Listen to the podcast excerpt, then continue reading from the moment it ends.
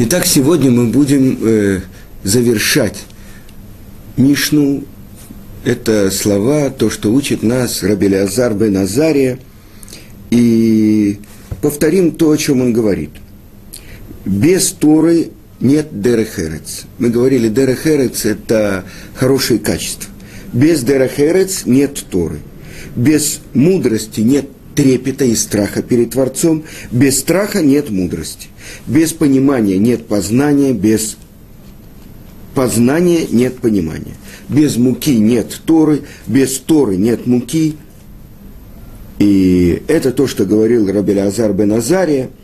Тот, у кого мудрость преобладает над делами, он подобен дереву с многочисленными ветвями и немногими корнями, очень маленькими корнями подует ветер, вырвет дерево и опрокинет его.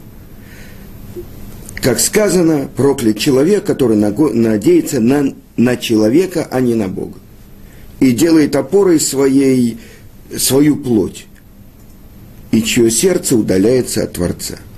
Будет он, как можжевельник в степи, и не увидит он, как придет благо, когда будет сезон дождей, и будет жить в выжженной пустыне на земле бесплодной, необитаемой. Но тот, у кого дела преобладают над мудростью, он подобен дереву с многочисленными ветвями и, а, с немногочисленными ветвями и с очень глубокими и широкими корнями.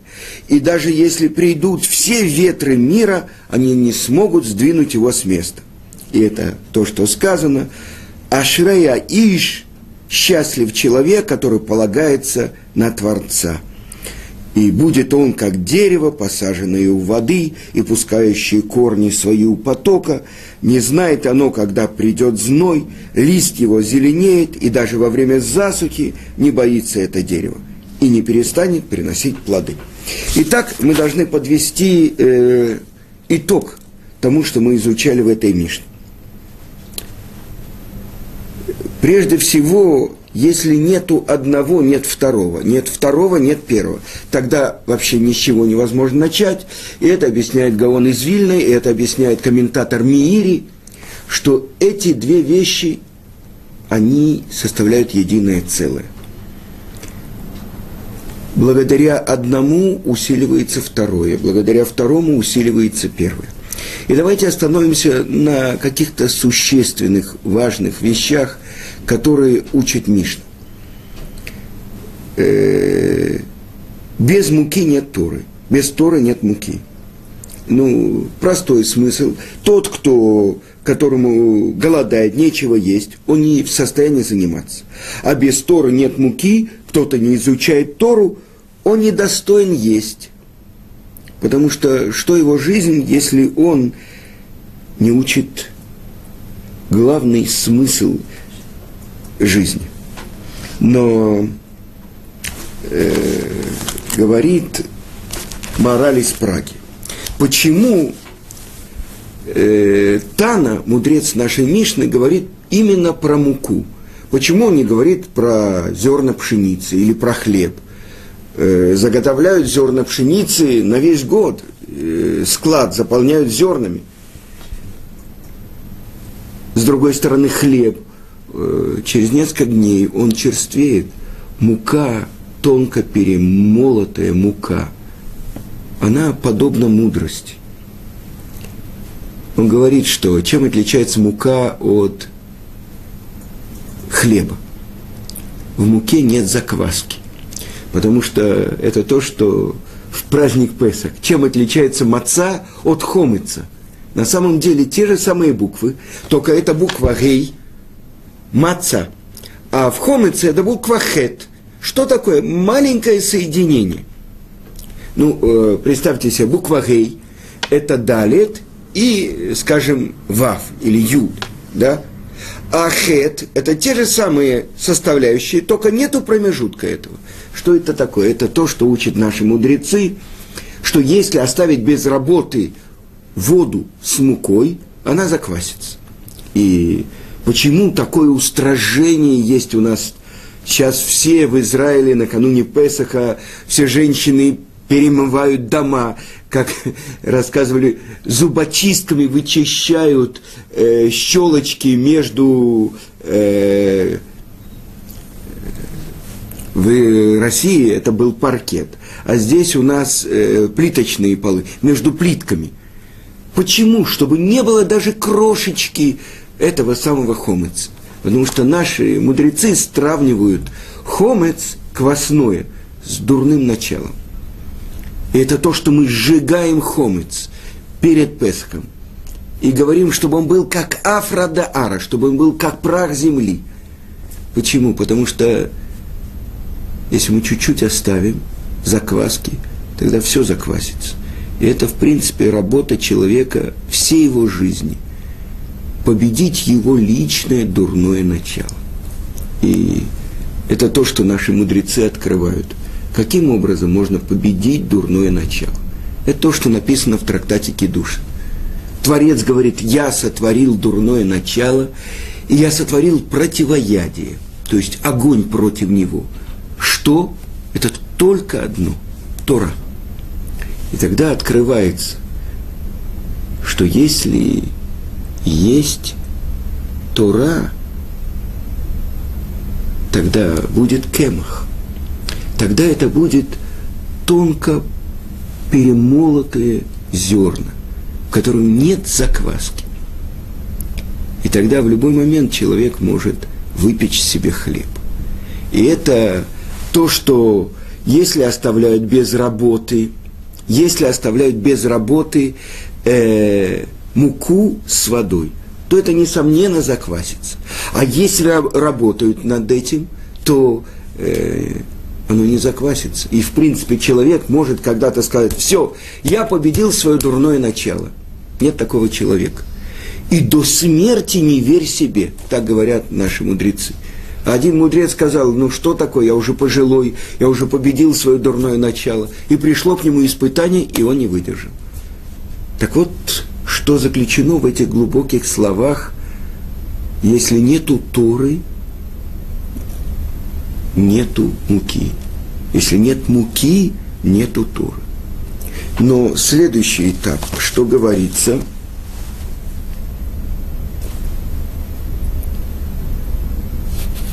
Если нет мудрости, нету трепета. А если нет трепета, нету мудрости. И что же такое мудрость? Хохма. Самом слове заключено кохма. Сила. Ма. Что? Вопрос. А с другой стороны, ма. Что? Это числовое значение слова Адам. Человек. Что же такое человек? это тот, кто задает вопрос «ма». Что? Это не русская классика, что делать, кто виноват. Мы не обвиняем, мы не смотрим на других. Мы смотрим прежде всего на себя. Ма они. Что я?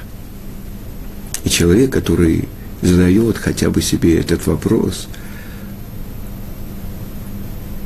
он оказывается перед великим открытием. Потому что они – это одно из имен Творца. И это то, что написано в Торе. Я, они, мемит вейхае. Я умерщвляю и я оживляю. Я придавил и я излечу. Имя Творца. И это то, что великий Хилель говорит. Иманикан аколька. Если я здесь, все здесь. Он имеет в виду эту плоть и кровь, эти 70-100 килограмм. Нет. Он имеет в виду, что здесь человек – это тот, кто отражает того, кто его сюда послал. Так вы понимаете, что такое человек, который задает вопрос. И это основа мудрости. Если человек понимает, что он вторичен. Его послал сюда Творец для определенной цели. И какая же цель? И это то, что написано в наших святых книгах. Говорит так, певец Израиля, царь Давид, решит хохма и раташем. Начало мудрости трепет перед Творцом. Говорит его сын, царь Шлому, в Мишле, в притчах. Ират Ашем решит дат. Трепет перед Творцом – начало понимания. Тогда что мы понимаем? Что если бы Тара была мудрость, как другие мудрости в мире, к моим личным качествам это не имеет никакого отношения. Я постиг мудрость, я стал профессором по этой мудрости. Профессор геометрии, профессор э, русской литературы, профессор по Торе. Как называется мудрец у народов мира? Мудрец. Как называется у нас мудрец? Талмит Хахам. Вы слышите? Ученик мудрец. Кто называется у нас мудрецом? Тот, кто учится у каждого человека. Совсем другое понимание. А теперь я вам приведу пример – известный мудрец Хазуныш. Рассказывали, что он где-то в каком-то месте был, и он учил с кем-то Туру. И вдруг какое-то место Талмуда, это э, комментарий Тосафот, он не мог понять. Он прочитал один раз, другой раз, третий раз. Он встал, отошел в угол и начал молиться, просить. И начал плакать. Потом он вернулся и опять начал учиться. Он просил Творца, чтобы он его умудрил, чтобы он мог это понять. С другой стороны, я слышал сам от его ученика, э, Равхайма Брима, большой мудрец, который жил здесь, в Иерусалиме. И я ходил иногда к нему на уроки Мацей Шаббат – он рассказывал, что он учился у Хазоныша. И как-то утром он пришел, и Хазоныш лежал на кровати, и ноги его были на подушке, а голова с другой стороны. Он спросил учитель, что такое? Почему вы не легли, чтобы голова была на подушке? И когда Хазуныш встал, он ему сказал, если бы у меня были еще силы правильно лечь, я бы еще учил Туру. А это он свалился на кровать, когда полностью он был обессиленный. И тогда какая ему разница, куда положить голову, куда ноги? Трепет перед Творцом – это мудрость. Это то, что говорит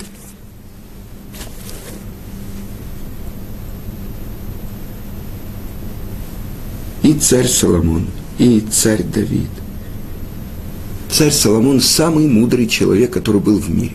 В 12 лет, когда он стал царем, открылся ему в пророческом видении Творец и говорит, что ты хочешь? Если бы он попросил золото, ему бы дали. Если бы он попросил э, славы, ему бы дали. Что он попросил? Дай мне мудрое сердце, чтобы я мог правильно управлять твоим народом. И тогда он получил все. Потому что это главное. Но чем отличается мудрость Торы от всех других мудростей? Потому что это подарок с неба. И кому дается этот подарок с неба? Тем, у кого есть трепет перед небом. Те, которые понимают, что эта мудрость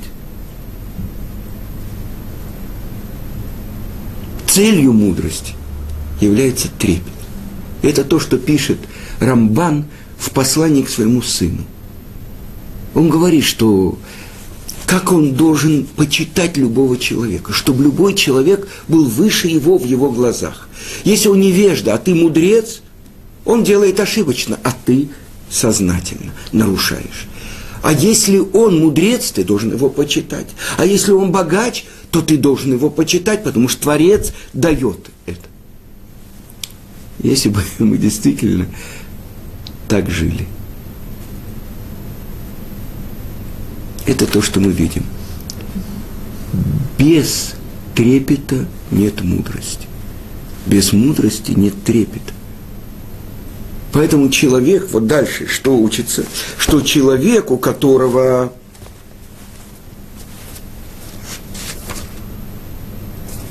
мудрость преобладает над делами – тот, кто учит Тору не для того, чтобы ее исполнять. Это дерево, у которого широкие ветви, но очень слабые корни. Подует ветер и вырвет дерево и опрокинет его. И что говорят наши мудрецы? Они, комментаторы, они говорят, что значит тот, у кого мудрость приобрета, преобладает над делами.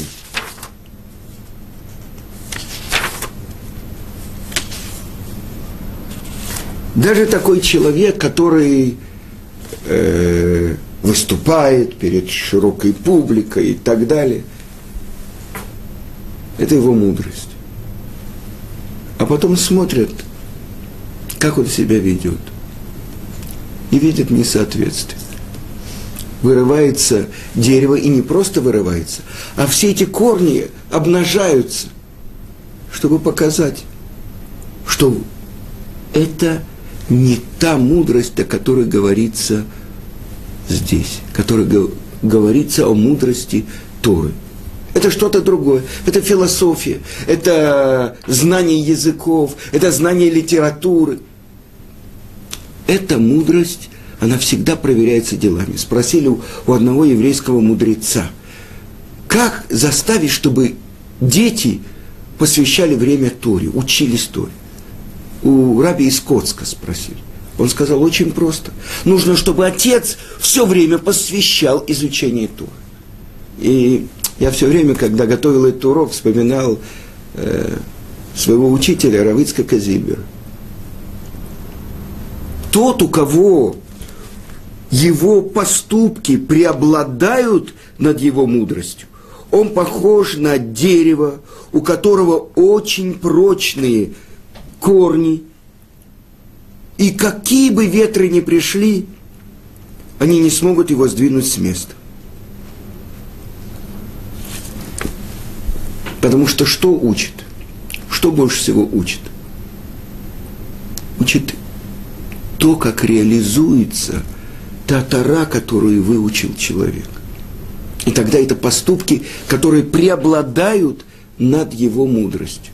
С другой стороны, говорят, человек, который учит Тору только сам для себя, чтобы быть мудрецом, чтобы знать много, это одно – и известно, что Равицкак постановил для своего сына э, Рава Гаона, Рав Бенциона, когда они еще были в Ташкенте, что часть времени он должен отдавать на то, что он будет преподавать другим, тем, кто мало учит. И спросил его Рав Бенцион, тогда это отец, а может быть ты ошибаешься, может быть гораздо важнее мне, у меня есть киврута, учить Тору. И Равицкак ему сказал, смотри, здесь нет других мудрецов, которых ты, могли бы, ты мог бы спросить. Но знай, что твоя Тара не пострадает от того, что ты будешь э, обучать других. Это вот как раз и вопрос, что больше, мудрость или дела, которые реализуют эту мудрость. И, несомненно, когда Рав Бенцион пришел и выдержал экзамен у главы Ешивы Мир э, Равхайма Шмулевича, и вдруг посередине урока Равхайм Шмулевич заплакал. Равбенцион подумал, что он не знает каких-то трактатов, и поэтому его не могут принять, из-за этого Рав плачет. Он сказал, я подготовлю, у нас там не было просто... Равхайм Шмулевич сказал, вот этот молодой человек приехал из России, и он знает так Тору,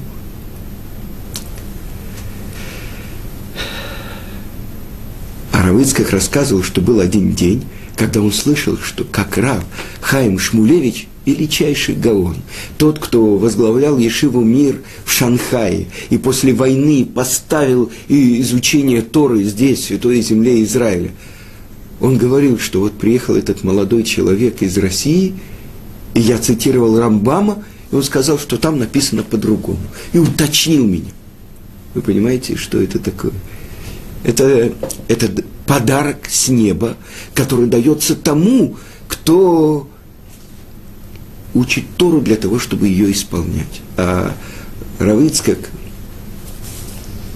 это видели все, что вот это исполнение, реализация Торы, то есть самопожертвование ради учеников, даже в отказе от своей личной Торы.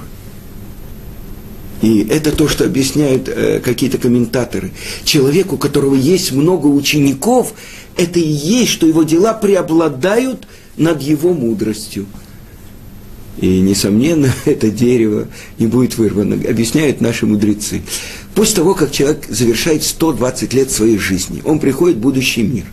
И есть ученики, которых он обучил Торе, они будут находиться в Ган-Эдене, там в месте духовного наслаждения, а он, что его отправят в другое место, то есть в место э, духовного очищения в геном, неудобно, но вот это тот, кто обучил их Торе. Тогда благодаря своим ученикам, заслуга, которая у него есть, что он поставил учеников, это то, что поможет его вытащить, это то, что его дерево будет крепко стоять. Мы смотрим с внешней стороны, мы видим большие ветви, о, большое могучее дерево, а корни спрятаны под землей. Но реальность такая, что только благодаря этим корням существует это дерево. И это то, что учит Рабелиезер бен Азария. Человек, который 18 лет стал главой всех мудрецов Израиля. Благодаря чему? Благодаря тому, что, это объяснение Рамбама, что он выглядел как 70-летний. Что это значит? Он полностью посвятил себя Торе. День и ночь. Это была Тора. Это была реализация Торы. И в день, когда его назначили главой мудрецов Израиля, не было ни одного закона, который бы не остался разрешенным. И это то, что он сказал. Рабелезер бен Азари. Я вот как 70-летний. И не заслужил научить, чтобы принято было мое мнение, пока не толковал Бензома, который сказал, был спор между мудрецами и Рабелезером бен Азария читают ли вечером, э, вспоминают ли о выходе из Египта вечером. Сказано, и помни о дне выхода твоего из Египта все дни жизни твоей. Дни жизни твоей. Дни, все дни жизни твоей – ночь. А мудрецы толковали нет. Дни жизни твоей – это время в этом – э, состояние мира, а все дни жизни твоей – это во времена Машеха. И пришел Бензома и истолковал. Тогда вопрос, будет ли вспоминаться заповедь о выходе из Египта в то время, когда придет Машех.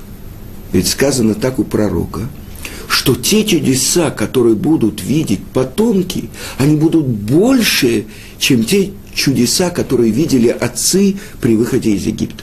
Это то, что говорит пророк. Кеймейца иска миэрец мицраим арэну нефлавот. Как дни выхода твоего из земли египетской ты будешь видеть чудеса. Сифри объясняет. Чудеса Египта померкнут по отношению к тем чудесам, которые будут видеть поколение прихода Машеха. На самом деле, если бы мы бы с вами смотрели мудрыми глазами, мы бы видели, что один из 13 основ нашей веры – это воскрешение из мертвых. Да? Но мы ведь видим на наших глазах происходит воскрешение из мертвых. Что это такое? Приходит молодой человек с русской именем, с русской фамилией, э, с русским папой в Ешиву. У него есть какая-то там бабушка, мамина мама, еврейка и начинают учить эти наши старые, мудрые буквы. Алиф, Б, Гимл, Далит и так далее. Первую строчку Торы читает, первую Мишну читает, начинает понемножку с переводом на русский язык учить Талмуд. Через какое-то время он делает обрезание, получает еврейское имя. И постепенно, постепенно меняется его лицо – он становится другим человеком. Откуда? Сейчас ты смотришь на него. Это Таврех, который день и ночь учит Тору, который поставил еврейский дом, у которого дети идут по этому пути. Это тот, который пришел тогда. Два эти человека. Это воскрешение из мертвых в нашем поколении. Но это надо увидеть. И это, конечно, самая большая радость. Я недавно был в одном городе на Волге. и видел выпускника нашей Ешивы. Вначале я помню, как ему было трудно учиться, как директор Ишивы Равадзинштадт делал всякие ухищрения, чтобы э, все-таки он не оставил учебу. Я смотрю на него. Это же тот самый. И не один, и не два, и не десять, и не сотни. Это воскрешение из мертвых в нашем поколении. И это уже наступают эти дни, то есть мы живем во время иквете Мишиха, пяток Машех. Что это значит? Уже следы здесь есть, только еще нужно, чтобы мы увидели того, кто идет. С другой стороны, наше поколение конце истории. И если сравнить еврейский народ с телом, то были поколения. Это голова еврейского народа, Дордеа, получивший Тор, сердце еврейского народа. А мы находимся в пятке, в самом как бы неживом части тела человека. И вот здесь происходит выбор. Мы в голове пятки или в пятке пятки. И вот здесь, как говорят, от кончиков волос на голове до пятки. То есть мы в самом конце, а что произойдет в наше время? Должен открыться такой свет Торы. И это должен быть полный переворот. Когда ложь свидетельствует, что она ложь, это проявление самой большой правды. И это то, что должно произойти в наши дни мудрецы Ешивы Мир, мы говорили про Рош Ешивы Мир, Равхайма Шмулевич, они говорили, только одна газета есть во всем мире, в которой даже название газеты – ложь. Какая газета? Правда. Ну, э, итак, мы завершили, э, подытожили немножко то, что учит нас э, мудрец Рабелазар бен Азария – и, несомненно, уроки Раби Лезера, Бена, Раби Леазара, Беназария, урок на века. Потому что этот трактат называется трактат Авод, отцов, отцов мира, которые это реализовали прежде всего в своей жизни. Всего хорошего, до следующего урока.